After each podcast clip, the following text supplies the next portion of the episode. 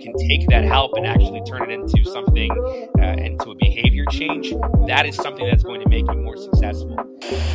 Hello, and a big welcome to Hot SaaS, where we'll cover the hottest topics within SaaS together with brilliant guests. Are you also curious about fast growing companies and the people behind them? Welcome aboard. My name is Max Nyman. I'm the CEO of Lime Go, and this is an interactive podcast where you can give suggestions on upcoming guests and topics. You can also jump into discussions with other listeners by leaving comments or upvoting their suggestions. I'm determined to become one of the greatest within B2B SaaS, which is why I invite thought leaders and pick their brains about how to scale their companies. However, there are so many fast growing companies out there and new ones appearing all the time. I only know a fraction, and that's why I want to give you the opportunity to have an impact on the episodes and its content. Hit the link in the episode to interact and affect. Enough already, let's get to it. All right, warm welcome, Eitan Rosenfeld. How you doing? Great, man. How are you, Max? Awesome. I'm uh, I'm good. I'm excited about these uh, 45 minutes coming up. Me too. It's been a while. Yeah, it has. It has. We met at uh, SaaStr, London. SaaStr, London. You were wearing yeah. an orange suit, and I said, "How could I miss this guy?" yeah, and uh, that's why we ended up here. So obviously, it, it worked somehow. It did. Yeah. Cool. And uh, just give me some background. What what, uh, what, role are you in? What company do you work for? And uh, like approximately how big are you? Sure. So I uh, I'm the founding accounts executive at a uh, sales intelligence company called Novacy. So uh, what we do is we monitor people inside of calls. We understand what they're saying and everything besides what they're saying, their body language. So we're actually monitoring their responses, their micro expressions, how are they responding and reacting to things. And we uh, we really help revenue facing sellers and customer success understand really what's happening in the call itself. Uh, so that's we've been around for about a year now, uh, and um, it's it's going really really well. We've been able to help a lot of revenue facing teams uh, close some really really interesting deals and, and, much more than that. So excited to be a part of it. Wow, cool. Are you analyzing me at the moment? Uh, right now, i am having mercy on you, and uh, we are not analyzing you right now. If we did, it would light up in green because of oh. your, you know, your Swedish smile, as it were. Exactly. Yeah. nice. That, but that's uh, that's really cool. And you said only one year in. Yeah. So we're we uh, we launched about a year ago. Before that, we were uh, we were going through the uh, the build up period, the the R and D period. We had a proof of concept, proof of product concept about a year ago, which is when we launched, and it's been you know it's it's been heavy riding since. Yeah. Uh, really exciting uh, stuff. And in terms of the the size of the team, or maybe like approximate numbers, ARR or, or number of customers, uh, just to set the scene a bit. So we've got uh, 55 right now, 55 paying customers, which uh, have all been in the last really uh, six to eight months since we really launched our our full scale product. Wow. Um, ARR is uh, you know do the math. It's it's it's a roughly between eighty to hundred dollars per per seat, depending on various features. So uh, times uh, fifty five uh, customer teams. Uh, so uh, we're we're doing very well for our first year. Um, we're a small company right now. We we started with just a, founding team of three people. That's my CEO, our CTO, and our CPO. and right now we're at about fifteen employees both on this, the uh, the business side and the engineering R and D side, and and we've got some uh, outsourcing uh, capabilities as well that we uh, sort of add to our our big family here. Mm. Cool. And uh, if a company goes uh, thinking that hmm, we need some sort of tool to to do better online meetings and and the analytics and stuff, what's your your ICP? Where's the sweet spot? So you know we're we're we're, we're pretty much the everyman for, for every team really from the from enterprise uh, from enterprise teams that are dealing with you know very very large very complex sales processes down to uh, you know solar entrepreneurs and SMB teams who are mm-hmm. just have shorter sales cycles. Uh, we're, we're very B2B focused. Most of our clients right now are coming from uh, some of the other conversational intelligence tools who want a little bit more uh, a little bit more uh, data, a little bit more uh, coaching, a little bit more for what they're getting right now uh, in some of the older companies that they're with, uh, and so most of our most of our clients right now are are, are small mid market, but we've got some clients in the the large mid market, small enterprise, and definitely got our our our, our, startup teams and our SMB teams. But uh, mainly revenue revenue facing teams, customer success teams, obviously inside sales teams. That's where we that's where we shine. Yeah. And would you say that it's a it's an easy product to pitch and sell? Can you give me some some info about the maybe sales cycle, the average deal size? How complex is it for a customer to to understand it and implement it?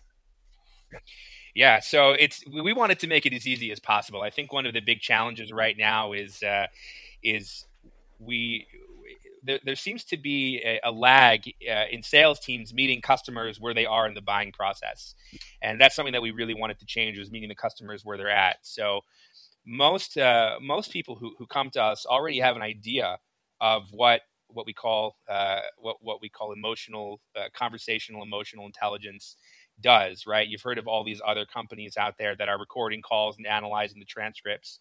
We go a step further but most companies and most salespeople and revenue facing people know already that calls are being recorded and you can use these calls to coach and, and kind of the interface of what that looks like. And so now we're just going the extra step. So it's actually very, very easy to describe the context uh, and what we do and the problems that we're trying to solve. Uh, and when people hear that we're, uh, you know, that we're monitoring body language, especially I see this a lot of conferences, they ask, you know, what do you do? I was, I remember I was at a conference, I was at SaaStr a couple of weeks ago, and almost every in uh, San Francisco. Guys, in San Francisco. Yeah, nice. They said, uh, "So what do you guys do?" I said, "We monitor body language in calls." And they go, "Whoa!" Uh, and uh, so it's very, uh, like a very quick. Uh, it's like a quick raise. You know, it's a yeah. sort of a pattern interrupt. So uh, sales cycle is um, is usually very simple. It's an easy. You know, it's easy to understand. It's easy to implement and uh, and it makes it uh, you know we want to make it as easy as possible to to become to, to be part of the, the process. Mm. And uh, of course, as you say, I- am thinking on my own body language at the moment and like eye contact and everything. Uh, can you give uh, some information about the the best practice or or the insights, the the data that you've collected so far? Sure. So a lot of the data is actually um, is actually comes in the form of, of responsa to different components. So we're really focused right now in in the the sales process, especially the discovery and the demo stages. Mm. So we're able to look at actually how do you how does how is rapport being built, how is discovery and uh, being run, and then how is the demo being being run by the salesperson in relation to that discovery process that they just went through. And some of the best practices we found actually just correlate a lot to very very uh, intense listening skills right? And it could be, and it, a lot of it is just don't overcomplicate it. So if you, what what we've, I think a lot of what we've heard in the last few months, and certainly I as a salesperson in the last few months is active listening is a lot more important than I think people give credit for. We come into calls so many times with with uh, ideas of what we should say and what we should ask, but sometimes it's just easier just to focus on the other person. Mm. And the data actually corresponds to that. If I ask you, like Max, like what what prompted you to take this call? Like what what like why are you here? Uh, and i listened for that. And then i just ask questions based on what you say in response to that. Your body language either could could sometimes feel really really that you're really that you're you know well heard right? Mm. come in in a number of different ways in your facial expressions. But if we just actively listen uh, and the uh, and our, our prospect knows that they're being listened to and that uh, as a seller we're diagnosing them well and we're helping them down this funnel of, of problems that they might be facing, then they're going to feel more comfortable with us, and that body language is going to show. A couple of other uh, data points that we've uh, we've looked at is that we should never monologue for more than 90 seconds. So mm-hmm. if we're on a demo, there should never be more than 90 seconds where we're going without having some kind of interaction. So, you know, if I'm if I'm addressing something in a demo that's correlating to something that we found with you, Max, and Discovery, then I'm going to stop and say, how does this relate to what you're doing now? Somehow I'm going to get you engaged somehow, and that's going to uh, pick you up. After 90 seconds, we see a big correlation in disengagement. So you know you might hmm. go shopping on Amazon, or you yeah. might you know, really disengaged, and uh, and so that's um, that's a big component of what we're finding. Well, is how how how much time do we have to really to really give information over and turn that into knowledge. Mm. Wow, that's uh, yeah, that's interesting, and I think a lot of people listening can can uh, recognize the feeling of that. Ah, you lost me, and then you put up a new tab and you start searching or whatever. Uh, but uh, more about uh, you and uh, like how you ended up um, uh, where you are and within sales and within SaaS. Uh, what's your story and, and why are you doing the thing that you're doing? Oh, so that's that's a longer story. I'll try to keep it under 90 seconds yeah. so I don't bore you. yeah, do but, it. Otherwise, it'll go onto Amazon. so I actually started my career in the theater uh, as an actor. I was a, mm. as, a, as, a, young child actor in the United wow. States. I was born in, uh, in the U.S. Uh, went to drama school in the U.K. and um, and then I moved to Israel after drama school, uh, doing a lot with uh, the military and with uh, with some educational educational roles here in Israel. Yeah. And um, eventually, COVID hit, and I, I, realized I really needed to. you know, I was in my 20s, and I, I needed to find a new a new path forward for, for me and my family because uh, you know traveling had kind of come to a halt and wasn't good. We weren't, you know, I was tour guiding here, and and so I'd always been like a seller of ideas and, and of stories. Yeah. So uh, I found my way into uh, into the tech world at a company called PeerSpot. I was there for uh, a little under two years, uh, and then. Um, had a really amazing time there. And then I was uh, actually recruited uh, to be the founding account executive here. This new team was being built, uh, and I, I, jumped at the chance, and uh, it's it's definitely paid off. So that's yeah. Uh, how we ended up where we are now. Awesome. Never looked back back since. Never. And I and I think I did that in 90 seconds, which is pretty good. Yeah, definitely. Yeah, I must say, good uh, good job. Being the the founding account executive can you elaborate on that role? Is it uh, only you, or are you more people in the team uh, doing sales, or how does it work?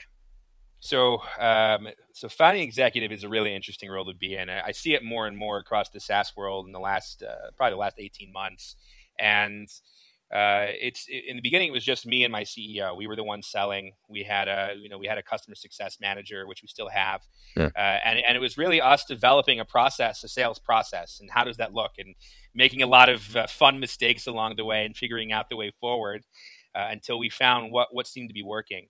Uh, and then as we got into what seemed to be working, we started adding to the team, starting in uh, really in outsourcing, mm-hmm. uh, outsourcing, uh, you know, SDR teams, and and that was a bit, you know, uh, go to market teams, and that was really how we started. But right now, in house, I am the only account executive.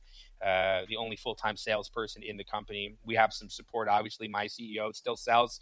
We're under a million dollars ARR, so uh, it's yeah. important that I think uh, until then, at least, that the sale that the CEO is very much involved in the sales process um, and uh, and is selling himself as well yeah. she does, and uh, and so that's um, I think a founding account executive sort of has to wear a lot of different hats, right? They've they've got to sort of build the operations, they've got to build the enablement, and they've got to build the process yeah. while selling at the same time. So uh, you get to be very creative, hands on. Yeah. Yeah, I can imagine there's a, a, lot of different processes and checklists and playbooks to to set up, follow, and uh, and to uh, work on. That's right. Yeah. Uh, I forgot to ask, uh, which markets do you mainly focus on? Is it uh, Israel or US or? So we have a lot of great clients in Israel, but our main focus really is the North American market, the United States, and also yeah. Great Britain, uh, English-speaking countries. But we also have clients in Europe as well. Yep. Uh, France and uh, and and and DACH, which is which is really great. Nice. Can you um, tell me a bit about your holy grail uh, KPIs? What what uh, metrics uh, are you uh, focusing on the most? Uh, you as a team, and maybe you in, in your role as well, and and uh, like supporting the CEO with sales. I think our holy grail is just is just gaining new customers, right? Gaining just that. I mean, that at the end of the day is what we're what we're all striving for is new customers brings new revenue, which bring, which bring which allows us the ability to have more choice and and bring more growth and add more people to the team and and just evangelize more about elevating sales as a profession, right? That's right. ultimately what, what we're about. We want to all we want to elevate sales. How do we make ourselves better salespeople? How do we how do we serve the, the, our customers and our clients and our prospects better? And to do that, we need more clients. And so my number one goal, our number one goal is is from a sales standpoint is just to uh, is to is to uh, it's to onboard as many new clients that are right for us as possible, that have the uh, that that want to actually put in some of the effort to make their sales teams better, mm. uh, and then at the same time, uh, from an R and D and tech perspective, is is is supporting them with as much uh, with as much support and product as we can that will allow them to do to make their sales teams and make their sales processes better uh, in the most uh, efficient, timely way possible yeah. Uh, from an R and D perspective. But definitely, just gaining new customers and supporting them that's our that's our number one KPI. Yeah. Yeah, makes sense. And uh, it seems like you've been doing a lot of things right the last uh, year, considering how many you've brought in. we uh, we are certainly trying. You know, we've made our we've made our our uh, Edison mistakes, right? We found a lot of ways not to create a light bulb, but yeah. Uh, in the process, we I hope we found some ways to actually create the light bulbs. So, yeah, uh, yeah, clearly.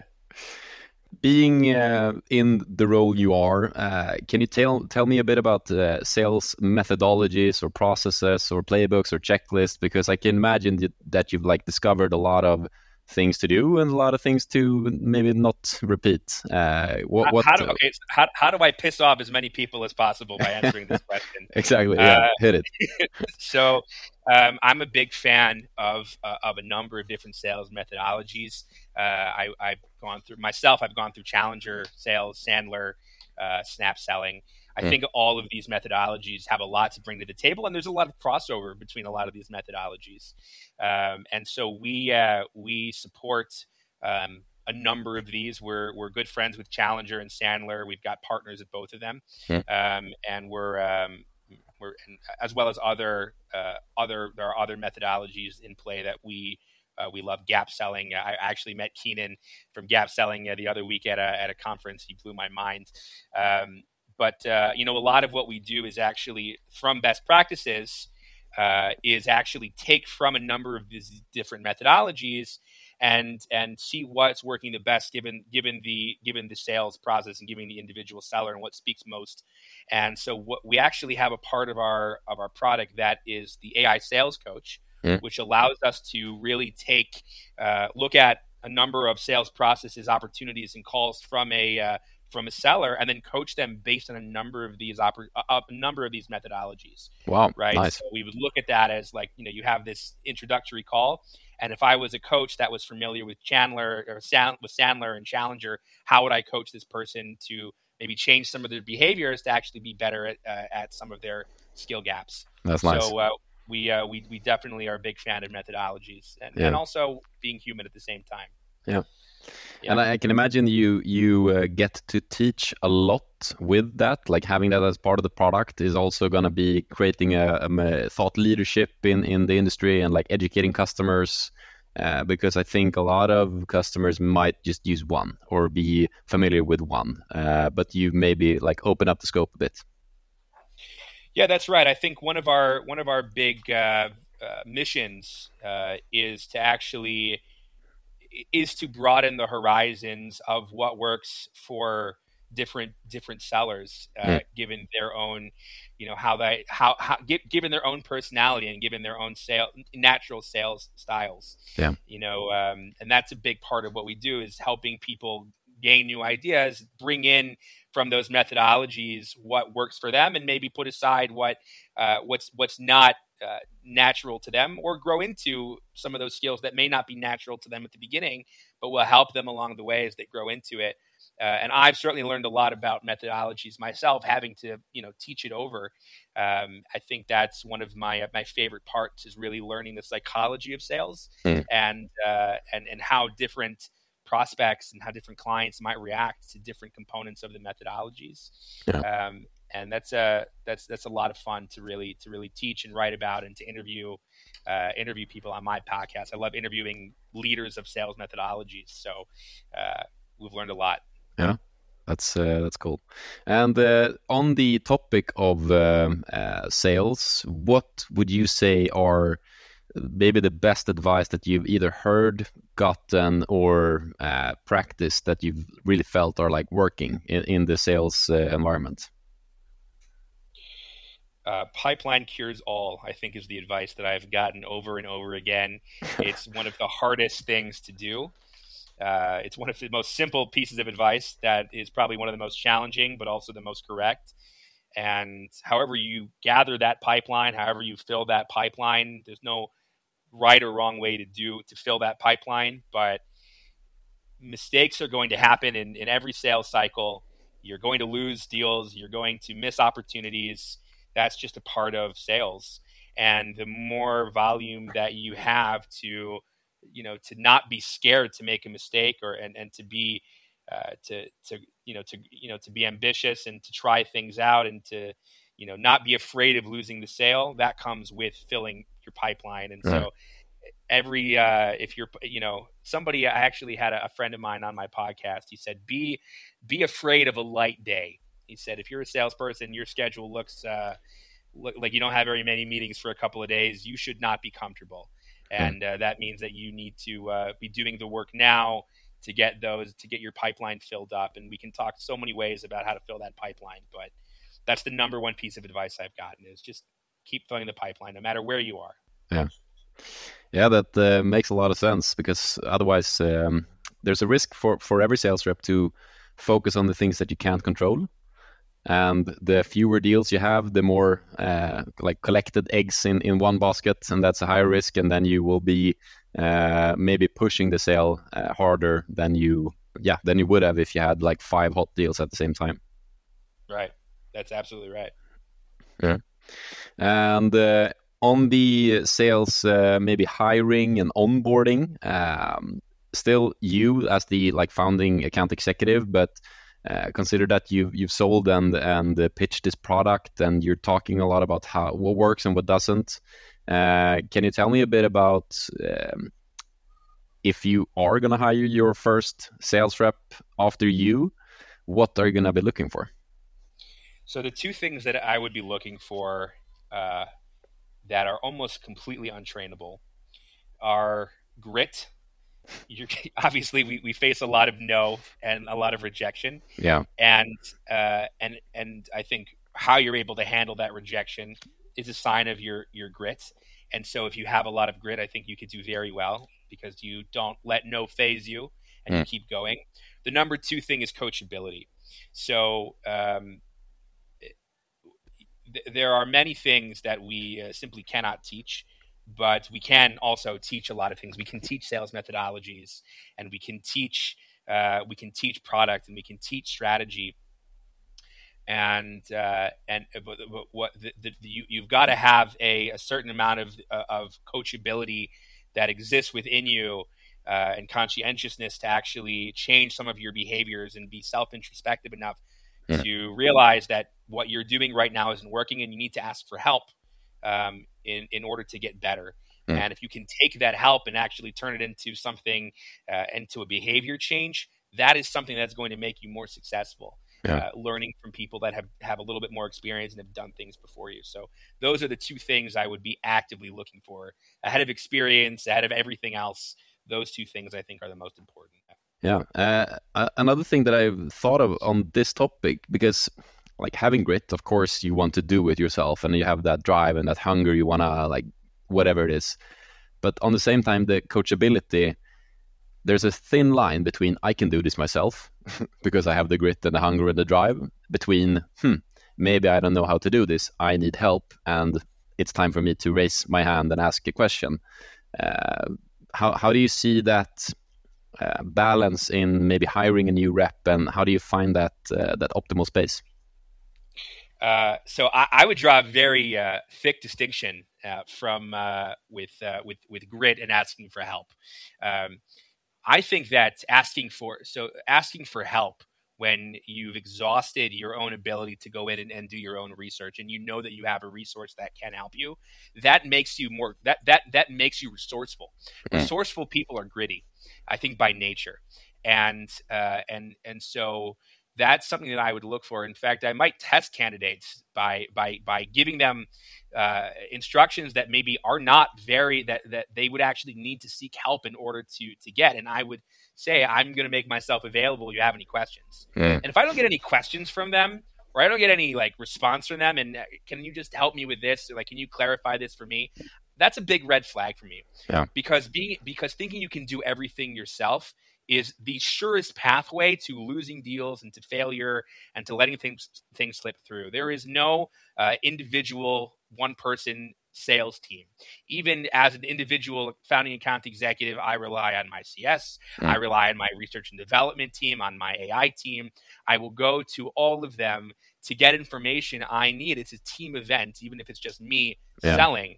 In every sales team, there has got to be teamwork, and uh, and you've got to rely on each other for help and for guidance. Uh, and and I'm I'm looking for that now. I also the, the line is is there are there things available that you can do that you don't have to ask for help for information that's already available that you can figure out yourself quickly so that you're not interrupting uh, other people but if it's information and, and something uh, of resource that you need and, and you're looking for teamwork and help you've got just as much as you're going after a prospect you've got to go after the people on your team that can help you it's the yeah. same as as selling it's internal selling it's what makes a salesperson yeah, and that's actually a good point. Like you, you're hunting externally. Why should you not hunt internally as well for answers and help? Right. Exactly. Yeah. Yeah, that's a good input. And uh, moving on a bit to a uh, short segment, uh, which is called uh, Quick Ones. Uh, quick so, quick uh, questions and quick answers. Are you ready? Let's do it. All Rapid right. fire. awesome. favorite tool in your sales tech stack? Novacy. No. okay. okay, I'll allow it, but then you have to say a second one as well. The second one would be uh, would be a, a toss up between Amplemarket, which is our outreach tool. Shout out to Amplemarket, okay. uh, and uh, Sales and uh, LinkedIn Sales Navigator. Cool. And uh, if you want to get hyped uh, for a day or a presentation or a demo or something, which song do you put on? Oh wow. Um, so in Israel uh, and in, in, Judaism, we have a uh, we have the we have a, a, concept called the nigun. It's a tune without words. It's a melody without words. Okay. And it's meditation practice. And so I'll go on YouTube and I'll put on one of these niguns, and uh, I'll just kind of meditate out to it, and it gets louder and louder, uh, and more intense and more intense. And by the end of that, you know, 10 minute nigun, I am ready for whatever is is, uh, is coming at me. Wow, so it's like a 10 minute build up. 10 minute, yeah, it's a 10 minute build up. And, and you know, the there's the haka for, you know, the New Zealand uh, football team has the haka. We have yeah. the, the, yeah. Wow. Yeah. You have to to send me to uh, send it to me afterwards so I can yeah. uh, I can do it. Get into it. Nice. And uh, if you were to give one advice on uh, perhaps the best uh, career book or uh, I don't know movie or podcast that you really feel this made a huge difference, Wow, there you know that's a really hard question. There are there are actually there are a lot. I'm gonna I'll, I'll give you. You know, I just read Gap Selling by Keenan, and mm-hmm. it's only because he signed the book for me uh, again at the, at the conference. But uh, that was uh, that was a fantastic read for me. There are there are so many out there. You know, um, the, the movie I, I watched uh, that movie Air about uh, with Matt Damon where he's uh, with Michael Jordan and he's yeah, yeah. shoes. And yeah, I think I also, that I also saw it uh, recently. Yeah, that was a great movie in, in sales and marketing. And yeah. that speech where he gives to Michael about his future, and it cuts to all the scenes of his future. I think that was a uh, the ability to the, ability to basically tell a story of of why it's so important that they sign with him uh, that resonated with him and, and, was about him, show me you know me kind of way. I think that was a, a great master class on selling. Yeah. And The Office, you say what you want about uh, say what you want about those guys in The Office, but they are not bad sellers. Yeah. uh, Michael is a Michael is a great seller. He's just also a doofus at the same time. Yeah. yeah, that's uh, actually a good point. If you are using ChatGPT for something, what's that? So uh, I use ChatGPT for a number of things. Uh, it's a, it's actually a, a, great. It's it's changed the way that I work. It's saved me an enormous amount of time. I primarily use it in research. Mm-hmm. Um, it allows me to understand a company and understand a, a potential customer much faster, um, and it allows me to go into a meeting with some hypothesis that may or may not be right, mm-hmm. but ChatGPT will have helped me come to those. It could be hypotheses on on on that person's ICP, on on their sales process, on maybe some of the business problems that I can help solve with Novacy and, and understand the impact that that that that has on that individual's KPIs or their team's KPIs. It's not always 100% right, but it does save a tremendous amount of time, and it allows me a, a certain amount of familiarity coming into a first call that I think is uh, would have been it would have been a, a, a much longer. It would have taken a lot longer in the past before GPT to really uh, get get some of that information. Yeah, and I guess even if uh, the the assumption is not correct, it's better than nothing, right? Right. Exactly. Yeah. And uh, if uh, we were to ask your team, which uh, question uh, does uh, Eitan ask the most? Uh, what would they say? what brings you to the call? yeah, that's a, that's a good one. Very simple. Sometimes the simple ones are the easiest ones. Yeah, you can unpack a lot with that. Yeah. Yeah.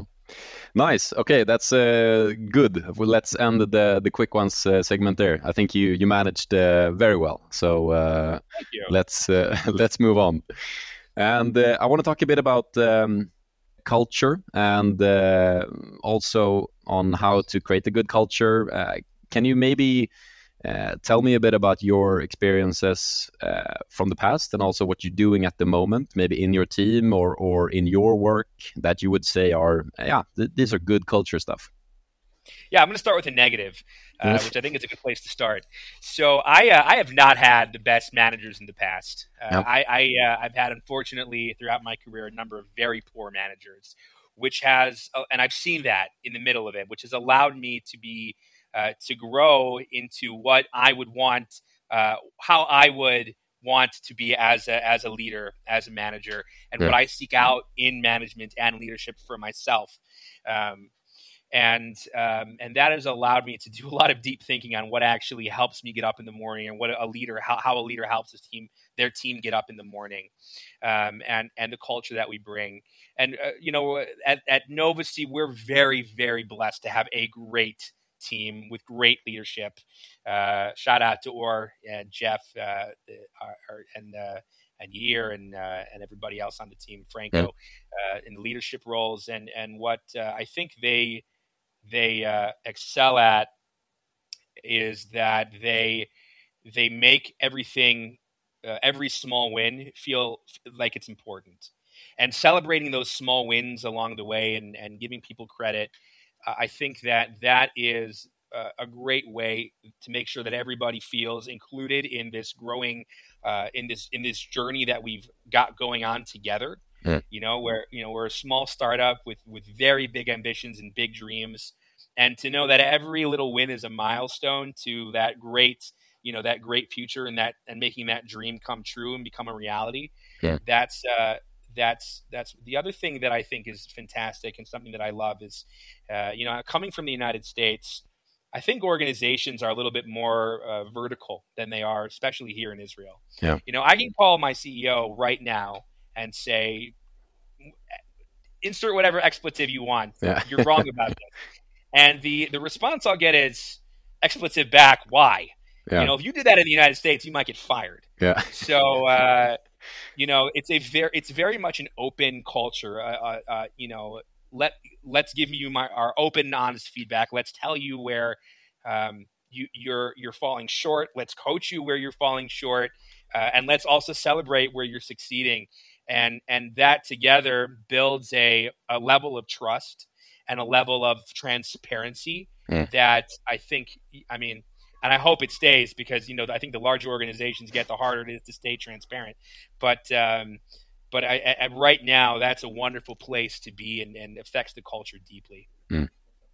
Yeah, and, I think uh, maybe uh, Sweden and Israel are quite similar there because I think we have a, similar mindset towards culture, at least uh, from from from my Lime perspective. Uh, but it's like a very flat organization compared to uh, what you hear in the more more corporate organizations and uh, as you say you have to go through the different ladders of approval to even talk to a person or whatever right creates a lot of bottlenecks that that don't need to be and uh, it allows us to be very agile right yeah. if i we can make a decision in five minutes that the whole team can agree on allows us to it allows us to be extremely agile in in changing directions changing course and strategy which is wonderful mm. And uh, you, you, talked a bit about bad leadership as well. Can you say one thing that you've experienced that's like, I'm not going to implement that shit? So everybody has different workflow. Everybody has different uh, strengths and weaknesses. And one of the things that I, I think always uh, always caused me a lot of distress and discomfort was micro being micromanaged on uh, on process. And um, and I think that when you're when you're given a uh, when you're given a a task or when you're given a an outcome to to get to and somebody is micromanaging you on exactly how to get there that that could be very painful mm. because your inclination and your um, your actually where, where you'll feel you have the most agency for success in in, in succeeding in, in that outcome might be a totally different route.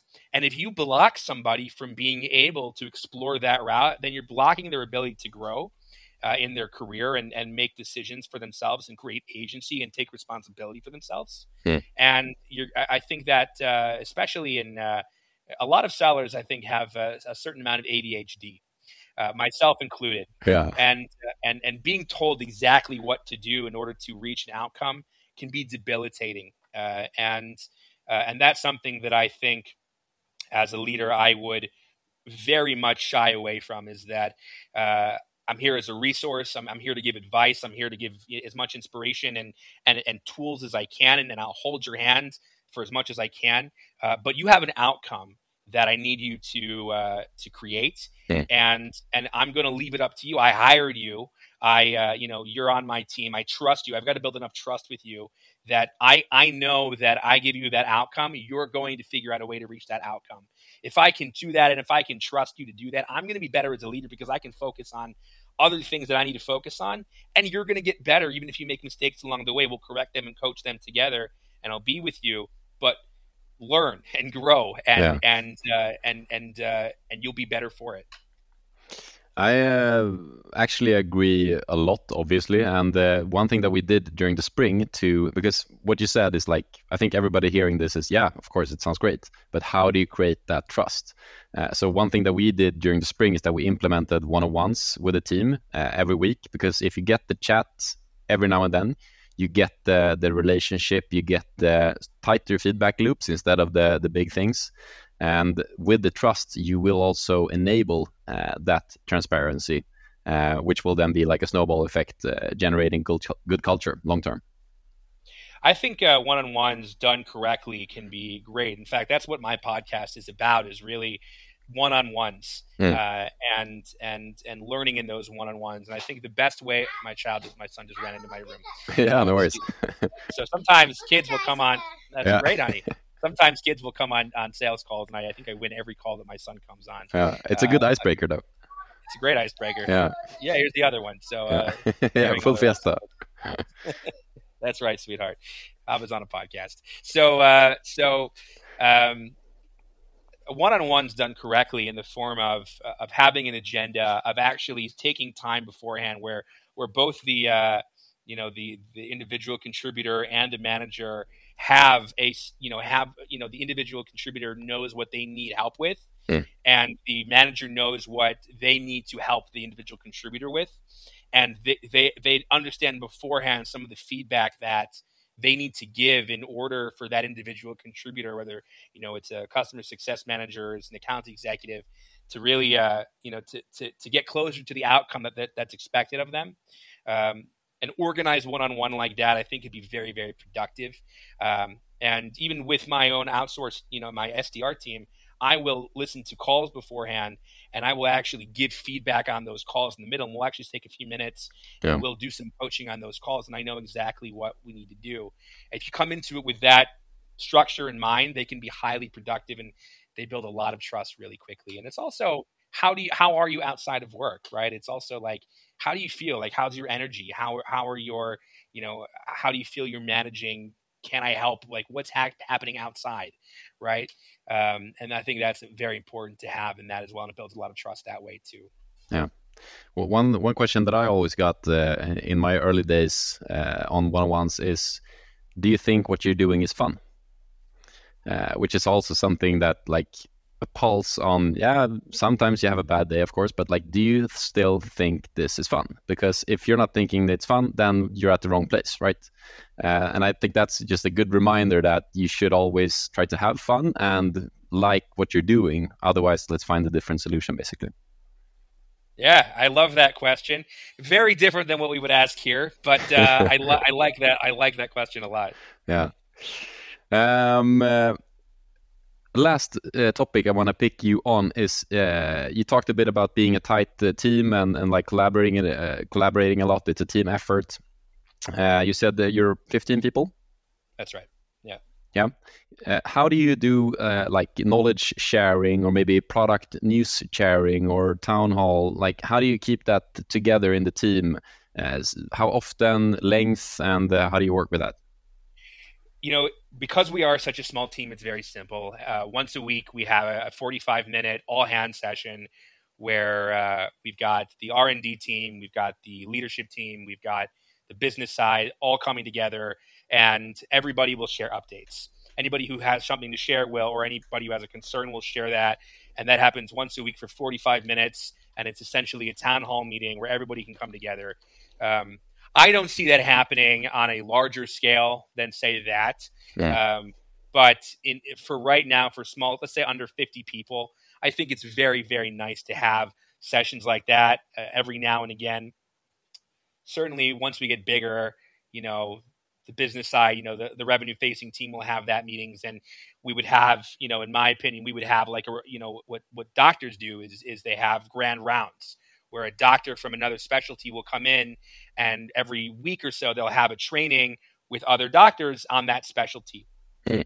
And I think we would do something similar where R and D, you know, our, our head of AI would come in and give a training for that 45 minutes once a week on something that's extremely relevant to what's going on right now in the AI world. And I think we would continue having sessions like that, yeah. uh, where it wouldn't be all hands on, but we would take a round, we would take a grand round approach makes uh, makes a lot of sense and uh, as you said it's of course going to be difficult scaling up but you still want to keep the transparency and and uh, have a tight feedback loop uh, regardless of, of, growth that's right mm. i think that's uh, incredibly important uh, one question that I forgot that I have to ask now with your kid running in: How do you manage work-life balance? Do you have any advice, tips, or tricks? You know, I have no idea. Honestly, I uh, sit here and and uh, make BS up all day about work life balance, but I haven't figured it out. I'm not sure. I, I, really hope I do one day. But you know, it's it is challenging to be a working parent. You know, especially. Uh, you know, I work across a number of different time zones. So, I'm, mm. you know, I might wake up in the morning and I'm dealing with Australia. I might go to bed at night dealing with San Francisco. Yeah. And that's the whole world. Uh, not to mention our Indian friends who are, you know, a half an hour, like two and a half hours off from us, yeah. trying to figure out that two and a half hour time difference. So, uh, you know, I carve out a few hours in the day where I'm with my children and there's no interruption. Um, and uh, as a as a religious Jewish person, um, from Friday night, uh, from sundown until Saturday night after the stars come out, uh, I turn off all my electronics. There is really? No one can reach me via phone. Nobody can text me. Uh, not responding to any Slack messages. Uh, if I'm at a conference, I don't go to the conference. I, uh, you know, uh, that's it. I'm with yeah. where I, I am where I am. I'm with who I'm with, and that uh, 24, 25 hours is simply to connect back into myself and, and connect with the people that I'm around. Mm. Uh, and I recommend that everybody have a 24 hour period, whether you're Jewish or not Jewish, uh, a 24 hour period where they just disconnect and are with their the people that they're around and and and and, and come back to that true connected period. That's uh, good advice, and I think, uh, as you say, to have that switch where it's literally nothing, uh, that's important. Yeah, I think it's uh, it saves me. Yeah. Uh, okay, now last question, promise. Uh, if you were to give me some advice on people to bring onto the podcast, uh, do you have some uh, names of uh, people? So uh, there, there's some of the same people that are that I'm bringing on mine. So yeah, I just had, you know, I just had just had Zach from Insight Revenue on. He's great. We're just dropping an episode with him.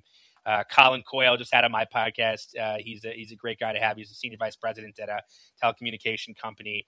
Uh, Keenan from Gap Selling, great, great guy. I had a great time with him at SaaStr. uh, I could go on and on and on. Lauren Sternum, who is uh, one of the best recruiters. Shout out to Lauren, one of the greatest, uh, good friend of mine. She's uh, great to have. Mm-hmm. Um, a lot of a lot of great people to have. I'll uh, send you a list. Awesome. Yeah, I appreciate that. Nice. Uh, thanks so much for for joining me. Uh, I'm just going to wrap up with a quick summary. Uh, three of my key takeaways, at least. Um, uh, one thing that I'm uh, going to bring with me is that don't overthink the dialogue. Be an active listener. Don't think about what you're going to say, but actually listen and try to to uh, ask follow up questions. monologue, not more than 90 seconds and uh, pipeline cures all. I think that's a good advice for for junior sales reps starting out as well uh, to to build uh, build quantity. I love that. Amazing. That's uh, wow. That, that, those would also be my takeaways. Yeah, that's good. Thanks a lot for for joining me, uh, Eitan. It's uh, been a pleasure, and uh, I wish uh, you and uh, Novacy all the best. Thank you, Max. Good luck with this podcast. I love your energy and uh, uh, good luck with uh, all of this. Yeah. Thank you. Talk to you soon. Take care. Bye.